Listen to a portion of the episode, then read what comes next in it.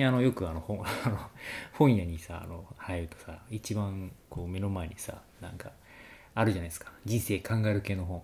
ああ自己啓発？系？うん。まあなんか自分が成長しようとかそういうっていうよりはなんか限りある時間の使い方みたいなのがあるんですよタイトルでね。最近あるよねそれ。限りある時間の使い方最近あるね。そうそうそう、ん。まあまあでも結局多分それはあらゆるこう効率化のノウハウとかさがあるわけじゃないですか、まあね。ここ最近ね。まあね。いろんなエクセルでもまあ始め時間術始めいろんなものを効率化してより人生を豊かにしようと。うんうん。だけど今ある例えば仕事を10だとした時にそれを仮にじゃあ半分の5にできたとしてものそののあまりの5にいろんなものがまた結局入ってくるわけじゃない仕事が。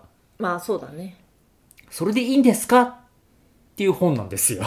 なるほどね。そう。結局結論を言うとねまあそうだね。うん、まああの昔からよくある話ですようね、ん。あのなんだっけ？メキシコだかのさうん、漁師とさ。ハーバードの。MBA の。そうハーバードだか忘れたけど、MBA を取った人の話。あるあるある。漁をしながら住んでいうん。た、そう漁師に MBA を取ったお兄ちゃんが、うん。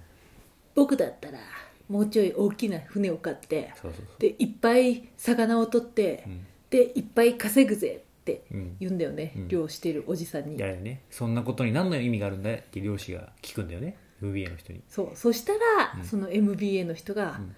それをやって大金持ちになれば、うん。ゆっくり釣りをしながら暮らせるだろうっていそう。う そうそうそうそう。また元元に戻ってくるっていうね。そうそうそうそう、っんていう感じじゃん。っていうなんかね逸話があるんだよね。そう。だからなんか結局もうゆっくり釣りをしながら日々を楽しんでいるうん。一人ね。がいる一方でう、ん。なんかそれをしたいと思いながらも、うん。あそうそうそうそう。そうではないことに時間を費やしてしまっているそうそうそうそう。人がいるというそういうなんかこう、そう。世の中。そう偶話というかねそういう感じだようね、ん。それと同じ話だよ。まあそうだね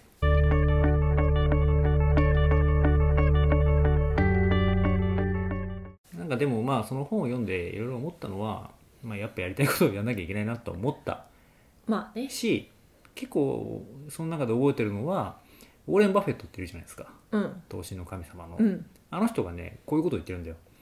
やりたいことをまず25個書けと。ほでそのうち、えー優先順位を決めて20個は捨てろって言ってた。うああじゃあ5個だけにするってことね。そう。なるほどね。うん。でも多分大事なことってそんな感じじゃないのかなってね最近ここは思うねやっぱね。まあね確かに。なんか、私が気になるのはウォーレン・バフェットの5個が何が残ったのかすごい気にな気にるけど。なるねそれね。気になるでしょ？彼にとっでのて5個ってなんだろうね。そうそうそうそれは気になるねすごい気になるよね。確かに。そう。そんな方法論よりさ。にうん。何が残るんだろうねどういう人間性なのかっていうのはあんまりさうん。聞かないじゃん。こうすごい倹約家だとかうん。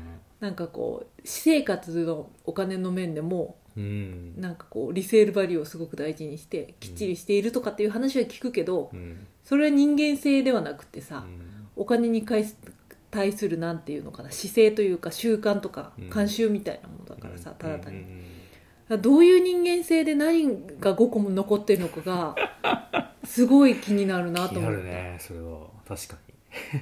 ベイ君5個何がある？えーっと旅行食べ物さきちゃんとの時間親友との時間。し仕事って言いそうになったけど仕事という仕事なんだけど結構自分は楽しくやってるからあんまり仕事という言葉を使いたくないけど一般的には仕事、ああなるほどね。うん、それで5個じゃないかな俺も。なるほどね。でも結構それはもう優先順位高くできてるから俺はもう。なるほどね。美味しいもの食べる。ね旅行する、まあそうだね。うん、ああ確かに。結構満足してるよ。私美味しいものを食べるネットフリックスを見る。その高いんだ。いやそりゃそうだよ。5個には入るよね間違いなく、当たり前じゃん。何それ何それ。ネットフリックスに限んないよ。もちろん YouTube とか全部、うん。動画。ね。うん、動画見るのはもうねいや当たり前じゃんそんなの。ベイ君とゆっくり過ごす、はいはいはいはい。あとやりたいのが、えー、と大学院に行く海外で暮らす。これで5個だね。うん。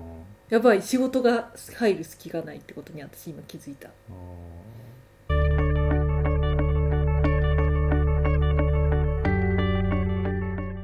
まあいいんじゃない？でも、まあいいか まあいいやいいや。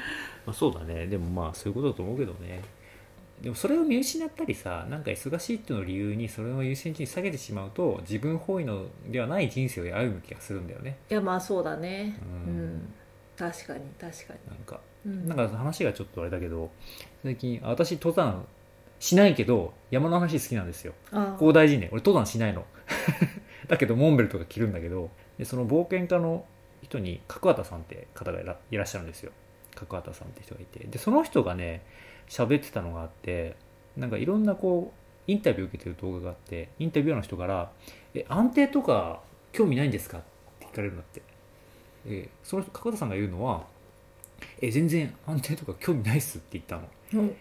なんかその他人の価値観で自分の人生が埋められるのが嫌だって話をしたんだよね。ああなるほどね。常に自分の選択で自分の道を歩んでいきたいっていうことを言っててああすごいわかるなと思って。え今の優先順位の話も結構そうじゃん、えうん。自分で選んだごいくいついつがあってそれをちゃんと選択することにその人の人生の意味があるわけじゃん。うんうん。だけど仕事とかなんかいろいろの仕事が大事とかいろんな人の価値観が入っていくとその優先順位が下がっていくんだよね、うんうん。かつその人の人生そのものがどんどん侵されていく気がするんだよそれって、まあね。ううんんだからやっぱ自分の価値観で自分の人生を切り開くってすごい大事だなと思ったその話を聞いて。まあね。うん、犯されていくのはしかもさ、うん、その人の人生だけじゃないんですよ。ああなるほどね、うん。それはねすごいね私はちょっと衝撃だったんだけどうね、ん。最近なんかまあ最近っていうか昔からねある研究なんですけどうん。都道府県別うにん。女性のなんかねすごい急に真面目な 真面目な「何何何アメアベマ t v みたいな「アベマニュースですか?」みたいな感じに なっちゃってるけどあの都道府県別うにん女性の就労の状況かな、うん。かなんかを調べうたん。研究があって、うん。で女性のなんか就業の割合だか就労の割合だかなんだか忘れちゃったけどまあそういうなんかね要はこう、うん社会に出て働いてるかどうかみたいな既婚女性のうん。を調べたら大都市圏は、うん。えー、と低い傾向にあったんだよね、うん。他のうん。市町,、うん。え市町村っていうか、ん。他の都道府県と比べると。うん。でそのまあ大都市圏に限らずその低い市町村、うん。市町村じゃない低い都道府県はうん。男性の就労時間が長い傾向にあったっていう、つまり男性が長く働いていると、うん。女性が就労の機会をうん。逸することになる、っうん。ているのではないかといううん。話があって。うん。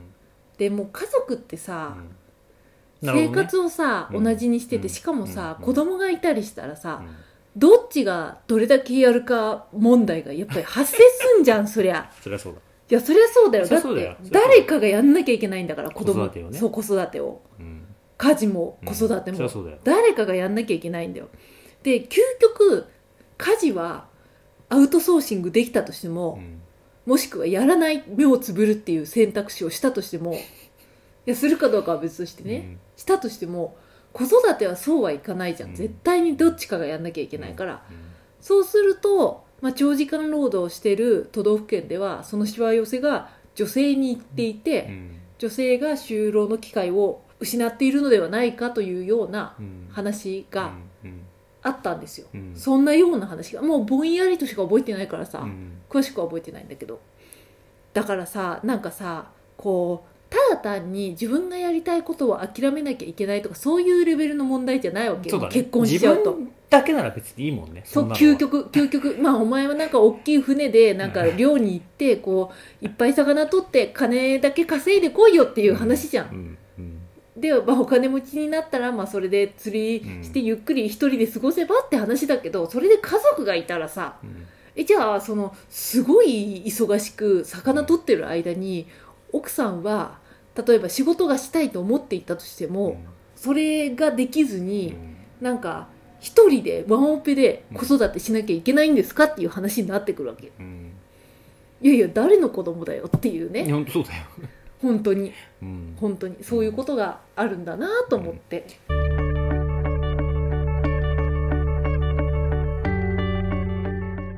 なんかまあうちはさ子供がいないからまあ何ともは言えないけど多分う私に例えば子供がいた時に子供の成長ってめっちゃ早いじゃん。まあそう言うよね。なんかその時に仕事を理由に子供の成長を見れないのはなんか悔しいなって思ってしまうかもしれない。僕はもしかしたら。僕はね。うんうんうん。まあそれはやっぱ優先順位じゃない？その人の。うん。あそうそうそう。だそう、うん。優先順位だし僕は多分そういうの悔しいと思うタイプだと思う、まあそうだね。うん。初めてだったとかさ、まあそうだね。だから2人とも優先順位が例えばなんか2人の優先順位の価値観に乖離があった時が一番問題な気がするそんだよ。ね、例えばベイ君が子ど子供がいてうん。子供が第一だったとしてうん。私が、まあ、子供が第一だったらまあそれはそれでさ、うん。お互いハッピーハッピーって感じじゃん。うん。でベイ君が子供が第一で私がじゃあ仕事が第一だったとしたら、まあなんかこう何か折り合いをうまくつけるじゃん。そうだね。まあ俺にお金払うだろうねいやそれはなんかちょっと違う気はするよねなんかね。子育てをなんかこうお金でまあまあまあまあ外の人に頼む場合お金はあれだけどなんかこう旦那さんに頼む場合にさ、なんかお金払えばいいかって言ったらさなんかそれはなんかちょい違う気がするんだよななんか、あそうなの、うん。じゃあか共通費の割合を変えるとか？まあそうなんだけどなんかそれはねなんかね腑に落ちないよね。なんかこう自分の責任をだいぶ逃れてる感がやっぱしちゃうそれは。さっちゃんはね。そういやわかんないけどね実際やってみないとね,、そうだね。そんなのはね、2人とも例えば仕事が第一優先だった時にうん、うん。じゃあ誰が子育てするのか問題とかも出てくるじゃん。そうだね。うん。ねなんかまあ昼間預けられたとしてもさうん。なんかこうやっぱり夜の時間だったりとかさ一定期間は休まなきゃいけないとかまあまあそれはそうだわな。もあるしさ。どうしてんだろうねそれね。いやでもなんかわかんないよね。分かんないよね。そうそれをどう調整つけてるのかな？折り合いつけてるのかなとは思うよね。分かんないね。うん。なんかどっちかが我慢して折り合いをつけてるんだったらなんかそれは寂しいなとは思うよね。うん、でもそういうことをちゃんと話し合えるかどうかってすごい難しいなとは思うよね。うん固定概念もあるしねなんかこう、うん、うん、あると思どっちかが我慢をすればいいみたいなさ、う、うん、二人の関係性とかもあるだろうし。いや難しいですよ優先順位っていうのは、うん。だからまあでもそういうね自分が明確な優先順位を持ってちゃんとそれを守るってことをしないと、まあ、どんどん侵されてしまうんだろうね、まあそうだ他人の価値観にね、まあそうだね。確かに、うん、それでも、うん、よく思うな本当に、まあ、自分がいろんなねイベントとか企画をするけれどもやっぱそこでそのなんだろうなしゃべ話す相手の価値観の違いっていうのがねひしひしと感じるからね。まあそうだね。うん。まあいいんだけどねそれはそれで、まあその場で会うだけの人だったらいいけどね、うん。で一緒に住んでる人だったら大変だよね。そうだね。価値観違いすぎるの優先順位とかね。そう優先順優位とか。先順位の違いかもね。そうだね。そうそうそうそう。うん。だから相手の優先順位を理解してどう折り合いをつけるかって感じだよね。うん。うんじゃあ次回。次回？どうやって優先順位をつけ折り合いをつけるか。その方法について。じゃあ1週間考えとくか。はい。結論出んの？つれづれ恋愛学では皆様のお便りを募集しています。昨日あった嬉しいことから真面目なお悩みまでラジオで取り上げてほしい内容をご連絡ください。メールアドレスは trdr. 恋愛 .gmail.com まで YouTube の方は概要欄をご確認ください。